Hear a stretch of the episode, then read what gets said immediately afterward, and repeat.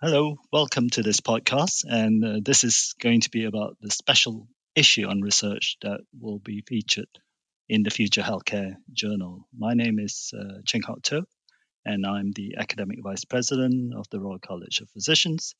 And with me is the co editor of, of the special issue, Professor Paul Stewart. Hi, Cheng Hock. Uh, yeah, Paul Stewart here. I'm an, uh, an, endocrinologist, professor of medicine based at the University of Leeds, but here uh, in my capacity as vice president of the Academy of Medical Sciences. And it's been a true pleasure to work with you on this initiative. When we look back at this, Paul, it seems like a, a long time ago when, when we aired this idea, and it's really good to see how, how this has come about. And in some ways, a lot of the planning was before the pandemic hit, and some of the outputs that, that we have had from the, the group of authors has uh, uh, really, you know, taken it to a, a, different level, certainly from what I had imagined.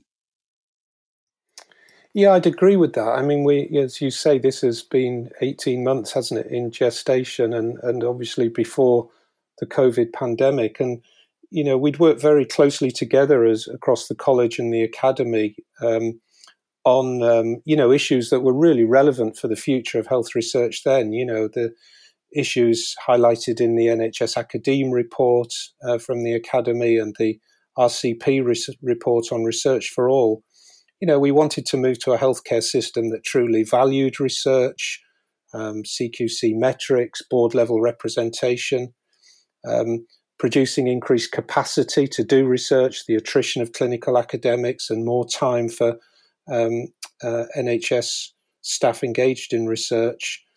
Um, you know, improving the skill sets for our undergraduates and greater flexibility in postgraduate training were just some of the issues that we'd flagged together. And as I think we'll come back to at the end, if anything, COVID has highlighted the ongoing importance of, of, of all those issues. Yes, I, I, I totally agree, Paul. You know, although we were trying to future-proof things when we set out on this task, um, whilst COVID nineteen has put a different slant to to many things, nonetheless, it has brought a true focus on where we need to be moving forward uh, beyond the next five years, and certainly into the future of how the various sectors, such as the NHS academia, industry, and society as a whole need, need to kind of almost work together to make sure that we achieve the grand ambition of better health through better research and through better policy making.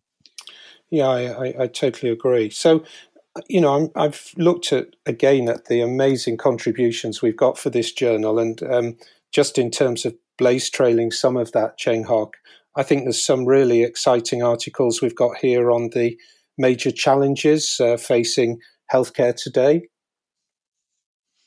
Yeah, and um, you know, a couple of them addressing different angles. For example, you know, the the population that uh, will increasingly need healthcare, and uh, as we all get older as a society. Um, the Chief Medical Officer of England has consistently highlighted the complexities of multimorbidities. And in some ways, although research has come quite a long way since, you know, the, the, the days when Sally Davies was championing best research for, for best health through NIHR, um, a lot of the current studies seem to be in uh, single disease areas. And many of our patients that you see, Paul, and, and I see have a lot of complexities, and multi-morbidity research would almost certainly be, be an important area. And that's nicely covered through different lenses. You know, um, the the Leicester group, uh, Melanie Davies's and Kamlesh Khunti's group have given us a, a truly inspiring uh, piece of work, looking at ap- not just epidemiology, but but areas where we need to start, start thinking more closely upon, um, including the ethnic minority population. Um, and yeah, I, I, just wondered what your thoughts were about the the focus on aging by by Adam Gordon and his team. Yeah, I thought it was a really exciting article, and and as you say, you know, highlights um, this issue. As in my short time in medicine, I think we've had seen seven years of of added life expectancy, but as we all know, that hasn't translated into health span. Um, with with that kind of clustering of comorbidities very much contributing to the aging aging phenotype. Um, and I thought a really great paper as well on health inequalities. Um, which is, as we've, I think, seen directly in our back in our own geographical bases, has been further exposed with with COVID as well. Um, and I know you were excited, Cheng Hock, by by uh, Dame Sally Davies's contribution. Yeah, I think this is, of course, very very timely as well. You know, we all we all know the great work that uh, Sally has done over many years, and currently in her role as the UK's uh, representative on the antimicrobial resistance uh, agenda, and um, and and this this feature from her um, highlights the challenges, but also talks about some of the really innovative thinking that that is uh, coming along, not not just at NHS level, but but uh, uh, certainly globally. And and many of you will know that at the recent G7 summit, um, there, there was a broad discussion on, on, the threats of antimicrobial resistance. So, certainly, I think our, our readers would, would, would get a lot from hearing uh, about things um, as they evolve, and no better person than, than Sally to do so. So, um, Paul, I, I, know over the years, you, you know, you, your work has very much centered about um, making sure that we have a workforce that can uh, deliver healthcare in a research proactive way. Um, and that's going to be more important in it because, as you highlighted earlier, uh, certainly the trend in the last decade has been a reduction in the number of uh, clinical academics in the field. And whilst there's lots of attempts, particularly led by the Academy of Medical Sciences, to to bring that back to, to where it was before, uh, nonetheless, the majority of the medical workforce is um, not sort of affiliated to universities. And of course, the, the vast amount of the clinical workforce uh, are not necessarily medical people. So, so uh, your suggestion of involving um, Dave Jones and Anne-Marie was was really good, and um, certainly I very much hope that the wider workforce beyond the physician or medical family will will will take note of that article. Yeah, I totally agree. I mean, we know that there's a huge inroad still to be done to um, reverse the attrition of clinical academia. I mean, just to give you some updated numbers, that in secondary care, the clinical academic workforce is now less than 5% of total. But in, in areas where arguably the need is going to be greatest going forward, notably in primary community care, it's, it's just down at 0.4% of the, the total workforce. And I think Anne Marie and Dave's article also highlights you know that this is, as, you, have indicated, it's not just medical and dental. Um, we rely hugely, don't we, on the outstanding excellence of of our research nurse community and what career structures need to look like across our nursing and allied health professionals is going to be really important. Yeah, unfortunately, we can't just turn the switch and suddenly workforce numbers increase to the extent that we would love them to be. Um, and I suppose the landscape now is um, around how how technology, including artificial intelligence, has made such an inroad into how we think about delivering care. And and um, you know we we have several uh, related features to that, um, and certainly I think, uh, Paul, you would agree that it was a bit of a coup for us to, to land the chief medical scientist of Microsoft, uh, Junaid Bajwa, to, to write an article for us. Um, um, yeah, what, what, what were your thoughts about how, how that has come come through? Well, I, I, I mean, you're right. This is a, a, a, real coup for us, but but I would recommend that all the readers look at this. I mean, this to me offers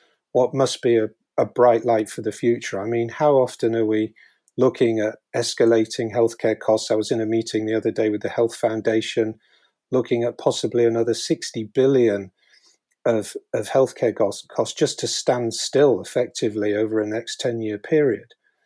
Um, so we've got that as effectively against a relatively flat or an economy that's not growing at that scale. And, and we're going to need innovation to break that cycle.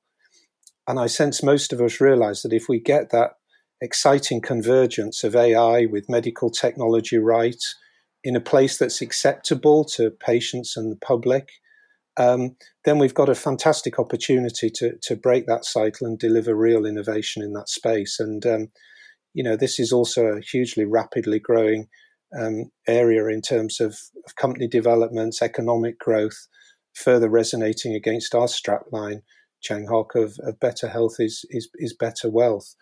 So, really important article that I'd recommend you all read. And then, of course, you know, the other things that we've we've also pushed forward in, in earlier reports uh, Cheng was the was the whole thing of interdisciplinarity and cross sectoral working, and we've got some great contributions in that space as well.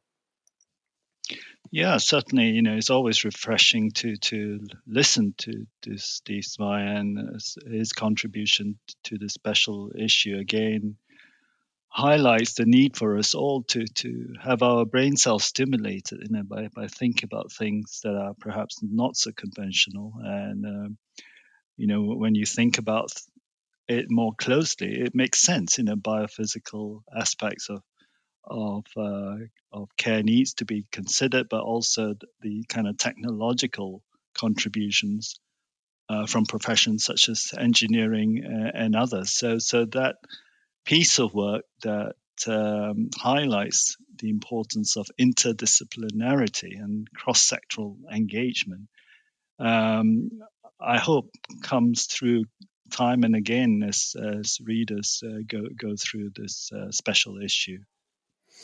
Yeah, and you know, an extension of that, of course, is our uh, you know, the pressing need for for a much stronger relationship with industry. And I think again, as we'll come on to, we've seen that through COVID, and uh, Malcolm Skingle and colleagues, I think, you know, highlight the much needed work that still needs to be done in that space, not least. Um, you know greater mobility across um, academia industry in terms of of um, increased porosity across different sectors. I wanted your your views, Paul, um, about some of the barriers uh, that um, you know might might face some of our readers uh, when when they look at this, because clearly. Uh, sometimes there's a perception that, that all these articles about future uh, future healthcare, future research.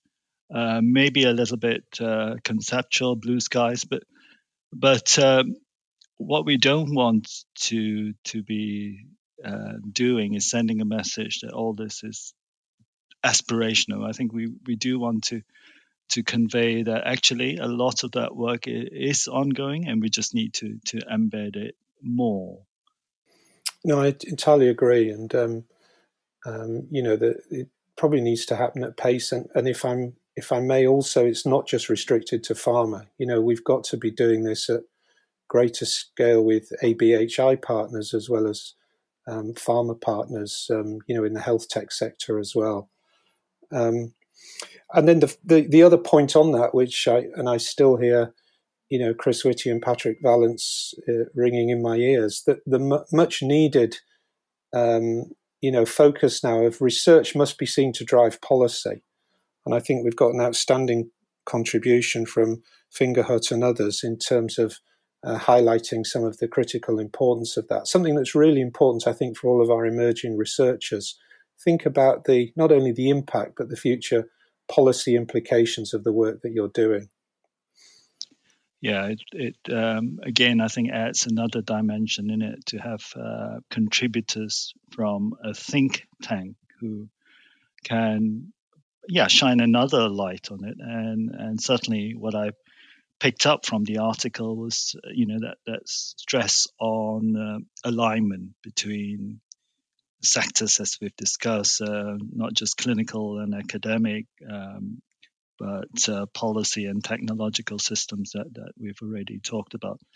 And in that article, what, what, what caught my eye was uh, the sort of enablement of uh, P4 health, you know, P standing for predictive, preventive, personalized, and participatory. And it, it sort of shines a light on how important that um, research is much more engaging. I know we've come a long way about patient involvement and engagement, but, but it's almost the public, you know, they need to be very much part of the dialogue. And if if uh, nothing else, I think in some ways COVID has uh, been a game changer. You know, everybody has understood the importance of becoming much more involved um, in research studies uh, and the reasons why. So, so a key element of, of this special issue of Future Healthcare Journal will be about how how COVID uh, will have a legacy in it. Hopefully, we will be uh, over the worst of COVID in uh, in the next couple of months, but but a lot of things uh, will have been changed forever, and um, and certainly an angle that I hope this issue projects is that COVID has been a driver for for new ways of doing research, but also innovation in how we we make the alignment of research delivery better. Yeah, I mean, you know, no, we couldn't possibly could we have published anything at this stage in in our life cycle without without the COVID word. Um, and of course, it's probably no coincidence that Martin Landray, now Sir Martin Landray, um, coincided with his contribution, which is an outstanding article from um, his colleagues on the recovery trial. And just what a kind of game changer that was as we all got wrapped up in the in the delivery arm of that, and, and some of us as well in terms of prioritizing compounds that were going into into the recovery trial. But you know, in my own neck of the woods, who'd have thought that dexamethasone, you know, a drug that I've been using for years, would have saved 16,000 lives in the UK um, in patient, patients with COVID. And all of that, of course, came from that prismatic recovery trial. Um, and I think Martin and colleagues also set a challenging way forward for how this field has to has to evolve with greater attention to adaptive trials, you know, a greater thought process for randomization for for all where we don't have answers to to, to clinical scenario. Um, but as you've highlighted, Cheng Hock, the wider, for me, game changer that, that COVID has brought, because whilst we know there are challenges, there's challenges around sustainability. We've seen the downturn in the charity sector. There'll be ongoing challenges, obviously, for the workforce um, and that balance of NHS delivery, um, clinical care versus research. But COVID has been the touch paper where I think the public at, at, large have seen the huge impact that science has had in coming together to effectively tackle a once in a century pandemic. And if that's not a jolt for all of us, um, from chief executives of NHS trusts to, to, to the to the layperson, um, you, you know, in our population, for the power of research and innovation in driving clinical care, then, then, then I don't know what is. Yeah, certainly from an RCP uh, perspective, a lot of our members and fellows were, were, in touch with us to say that, you know, they had previously not been research active or uh, even engaged, but um, but the recovery trial and other similar trials that they were exposed to just just made it possible. Um, and apart from the design of the trial, um, and of course, uh, you know, all kudos to to Martin and his team for that.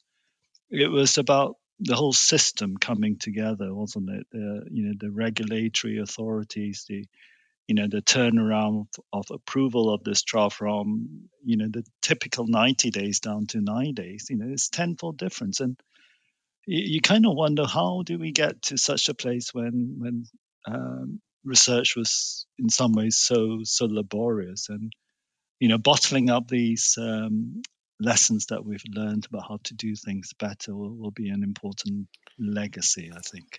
Yeah, really important we don't go backwards. And, you know, the kind of Lord Bethell um, future for the clinical research vision that they've outlined, you know, that's really at the core of that the the alignment of regulatory um, uh, research delivery, academia, NHS, so that we can continue the pace and scale that we saw um, on on these COVID studies, whilst at the same time, you know, picking up the um, you know some of the um, the issues that COVID has left behind.